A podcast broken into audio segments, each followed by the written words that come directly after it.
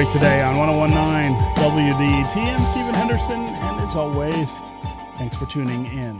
Dan Gilbert's mortgage giant Quicken Loans is going public. The corporation is actually now called Rocket Companies Inc., the culmination of a years long rebranding campaign that is leading up to this initial public offering. What will this mean for the company, and what will it mean for the city of Detroit? That's where we want to continue the conversation here on Detroit Today. And joining us to talk more about it are two people who have been covering this in a lot of detail over the last days and weeks. Chad Livengood is a senior editor at Crain's Detroit Business. Chad, welcome back to Detroit Today. Thanks for having me, Stephen. And Kirk Pinho is a real estate reporter for Crain's Detroit Business. Kirk, welcome back to Detroit Today. Hey, Stephen. Good chatting with you.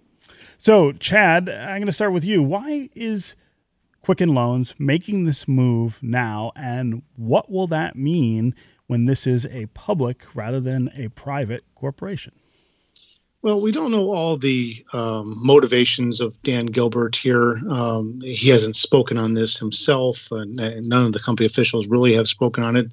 But uh, the the larger strategy seems to be that they are moving beyond uh, just uh, mortgage industry. Uh, they want to get into other types of financial um, uh, tech type uh, businesses. They already are. They've they've created kind of different arms within the company that are basically just like departments that spun off into companies. So they had a title in in in in house title company um, that uh, spun off and and and they had an a in house real estate uh, company that helped people uh, buy, you know, uh, get linked up with real estate agents um, that was called in-house realty uh, initially, and now it's called Rocket Homes.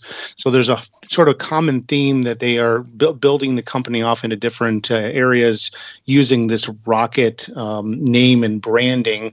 They've also acquired a couple of, of digital mortgage companies in Canada uh, that we didn't know about until last week when they uh, filed these uh, this initial um, filing with the Securities and Exchange Commission. So th- there is a growth strategy here. Uh, that that seems to go beyond just being the mortgage company, mm. um, and and that that seems to be one of the major you know reasons to do this. The other major reason probably is is money uh, that they, they go out and sell a portion of your company this deal calls for Dan Gilbert to retain uh, Dan Gilbert and his in his um, holding company, uh, um, Rock Holdings, to retain 79% of the voting uh, shareholders uh, of all the shares, and so he will have uh, immense power still uh, if the deal goes through as as proposed. And we should probably preface that that if it does, because sometimes companies um, put out uh, you know plans to go public and don't actually do it uh, initially, or uh, it gets delayed for various reasons, or they just don't like what what what Wall Street is uh,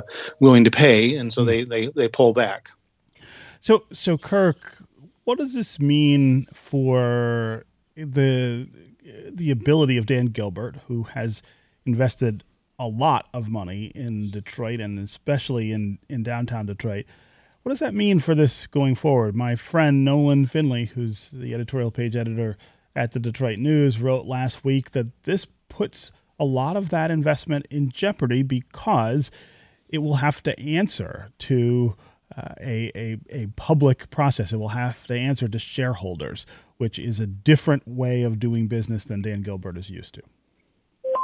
Well, it, it's it's a different way of doing business, but we also need to remember that if if he's essentially siphoning off or selling roughly one fifth of his company or twenty one percent, that's going to put a few billion dollars into his pocket to do with it as he pleases. That has zero oversight from from shareholders or a board of directors. And by the way, I mean, they have the structure where he retains a lot of control even over that. I mean, you, you need 75% of the voting power to remove a, a member of the board of, of, of this Rocket Companies Incorporated, which he's effectively stacked with you know people who he knows and people um, who who are familiar with him. Uh, there's no, as far as I can see, you know, independent board uh, uh, independent uh, board members. Hmm. Um, so if, if, if he has an additional, let's say he's able to, let's say the valuation, as one economist told us, is 20 billion. That's 4.2 billion billion dollars for Gilbert to to, uh, you know, um, you know, build a couple new buildings or, you know, create the Dan Gilbert Center for whatever he wants.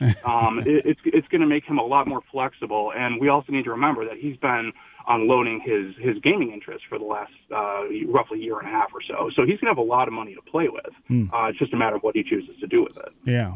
So what would you say is the way that people who don't work for one of these companies, but maybe lives or works here in Detroit, what's the what's the upside of of this for all of us? Is this something that we should care about? Is it something that's going to change the way that these companies interact with our city, or is this is this something that that will be pretty seamless for for for the public, Kirk?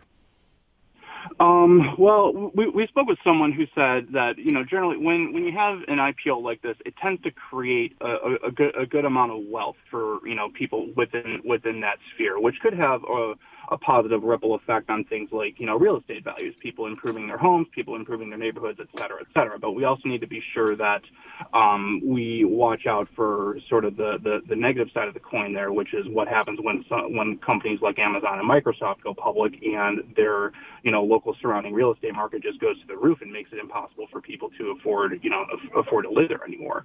Um, there's a couple different sides of the coin. It's a matter of how that comes out. The person who we spoke with said it's not likely to happen here in Detroit, but it's something we need to be mindful of. Hmm. I'm talking with Chad Livengood and Kirk Pinho of Crain's Detroit Business about the fact that Quicken Loans, the company owned by Dan Gilbert, is going to go public. We're talking about what that means for Quicken Loans itself, but also what it means for the city of Detroit. Think of all the things that are influenced in our city by Dan Gilbert himself or by the presence of Quicken Loans, his largest business. Uh, if you want to join the conversation, give us an give us a call and uh, let us know uh, what you think of Dan Gilbert's business empire here in Detroit going public. Are you someone who plans to buy stock in rocket companies? Uh, call in and tell us what you think of the relationship between Dan Gilbert and the city of Detroit? Do you see him as a force for positive change, considering the vast amount of money he has invested from his personal bank accounts into restoring buildings in downtown and creating jobs? Or do you see him as a negative figure in Detroit who holds far too much power as an individual and drives an agenda that only exacerbates inequality here in Detroit? Of course, we would love to hear you from you as well if you think maybe it's a bit of both. It's really uh, I think, uh, important to be able to consider nuance and complication when we think about these things. As always, the number here on the phones is 313 577 1019. That's 313 577 1019. You can also go to the WDET Facebook page and put comments there, or you can go to Twitter and hashtag Detroit Today, and we'll try to work you into the conversation. Chad, there has been a lot of shakeup in Dan Gilbert's inner circle lately. We've also had the long journey that he's had back to health after the stroke that he had. Um, talk about those things and how they uh, may have implications for this going public, or that the the the IPO has an effect on on on these things that we've seen going on. Well, one thing that is kind of present here in this in this IPO is that his wife Jennifer is has been appointed as a director to the board, and that's not unusual in family-owned businesses. And and this really does take on kind of a more family structure with that. Um, and Dan Gilbert survived a pretty debilitating stroke less than 14 months ago, um, and he he made a public appearance back in February when he was uh, our our newsmaker of the year at the Crain Crain's uh, Newsmaker of the Year event, and that was about that and a few other small appearances. He has really been out out outside of the public view for quite a while. Um, the same time, yeah, there has been quite a, a shakeup uh, within his organization. One thing that was kind of very noted is is that um, his longtime uh, one of his longtime deputies, uh, Bill Emerson, vice chairman of, of, of the company and longtime CEO of Quicken, was not on the new board. Um, Jay Farner uh, who is sort of the public face of the company, uh, being the pitch man. You hear his voice on on, on all the Quicken Loans uh, uh, TV and radio advertising. Mm-hmm. He kind of emerges as as a very clear number two or maybe number three after Jennifer. Um, but um, and and and then it, the rest of the board is kind of stacked with, uh, as Kirk noted, people who are very much aligned with him. Mm-hmm. people who work with work in, in the organization. There are two people who work outside the organization, Suzanne Shank uh, of uh, Siebert Williams and Shank and Company, mm-hmm. invest, longtime investment banker, uh, very influential uh, African American businesswoman here in Detroit, and um, she also is uh, her company is doing some of the underwriting with with you know big Wall Street banks like Goldman Sachs and J.P. Morgan Chase, and so um, and then yeah, there's um, there's uh, there's always on on the real estate end of his business. There's been a clear shakeup, um, and there's been lots of changes. Uh, as Kirk has reported, they're going to start seeing cranes this week, um, actually uh, at the uh, uh, at the Hudson site, um, and that that's you know Gilbert has made it clear. He made it clear back in February that building that that skyscraper is his number one business mission. Now, maybe maybe that's number two uh, mm. compared to going public, but uh, with the company. But um, uh, yeah, he, he's had a couple of you know some changeover in, as they're kind of trying to reassess what they what they're doing um, on on the uh, on the on the big real estate build out. There's still a lot still a lot there's they're planning to do. The Monroe Blocks project in particular is one that's still sitting kind of idle right now. Yeah, yeah. Let's go to Tim in Detroit. Tim, welcome to the show. Yeah, um, I, am just curious. Uh, Dan Gilbert already has a lot of power. With a few more billion dollars, how, how many more politicians can he buy? And is that good for gentrification? I mean, it seems like that would be a problem yeah. for Detroit. I th- I th- it's certainly a question that people should be asking, Tim. Uh, so I'm glad you called and and and said that. Uh, Chad and Kirk, I, I wonder, is this maybe setting the table for Dan Gilbert to have more influence, if that's possible, on especially downtown Detroit. He's also now really active in neighborhoods and neighborhood redevelopment. Does this does this make him a bigger figure in Detroit than he was before? Again, if that's even possible. Well, as, I mean, as Kirk pointed out, I mean, the, the, if he gets a twenty billion dollar valuation on his company, and this puts four billion dollars in his pocket before taxes, you know, he's got some money to uh, obviously pass along to his to his children and such, mm-hmm. and, and and and generational wealth. But also, he's got money to do whatever he wants to do. And you know, at, coming out of this stroke, he talked about he went to Chicago and went and went to this. Um, advanced uh, uh, stroke rehab center, seen as the nation's best, but one that only a rich person basically can go to. Um, and he came back and talked about uh, you know the need for a better facility like that in Detroit. Maybe that's what you use some of this money.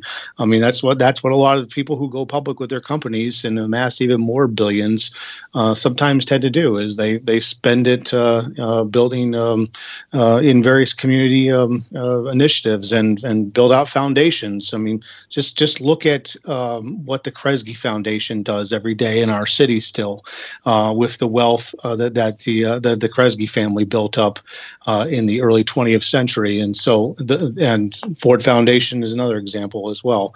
So I mean, there's this is clearly kind of a watershed moment in the making of a, of a billionaire, um, uh, and he is a self-made billionaire, mm. and and and that and that that could be you know this could be the moment moment where some of that money does uh, can you know uh, spread out uh, even further into into Detroit. Yeah. Kirk, we've got about a minute left, but I, I want to have you address the questions of whether going public threatens Quicken's existence here in Detroit. Dan Gilbert has gone to great lengths in this process to make sure that it does. Yeah, he, he they, they've built in um, as as the Free Press noted astutely last week, um, reading a, a, a couple lines in the S1, the, the the form that they filed with the SEC, that there's a pretty clear uh, provision within that document that in order to move the corporate headquarters to Boise, Idaho, or wherever Livonia or something like that, they would need a 75 percent um, vote of the voting stock or the vote the voting power. So um, that it, there's a pretty strong um, clamp down on, on, on keeping the headquarters here based on the, the read of the language. Yeah. Okay. Chad Livengood and Kirk Pinho of Crain's Detroit Business. Always great to catch up with you here. Thanks for being here for this conversation. Thank you. Okay, that's going to do it for me today. You can tune in tomorrow when we're going to broaden out this conversation about the stock market with Derek Thompson of The Atlantic. He is going to talk about the disparity between the stock market and reality. And I'll speak with Karen McDonald, who is challenging longtime Oakland County prosecutor Jessica Cooper in this year's Democratic primary. Remember, the primary election is coming up in August, and we are beginning our discussions with candidates. Uh, we'll talk with uh, county executive candidates from Oakland. We'll talk with the prosecutor candidates from both Wayne and Oakland counties in the coming weeks. This is 1019 WDET, Detroit's NPR station, your connection to news, music, and conversation. We'll talk again tomorrow.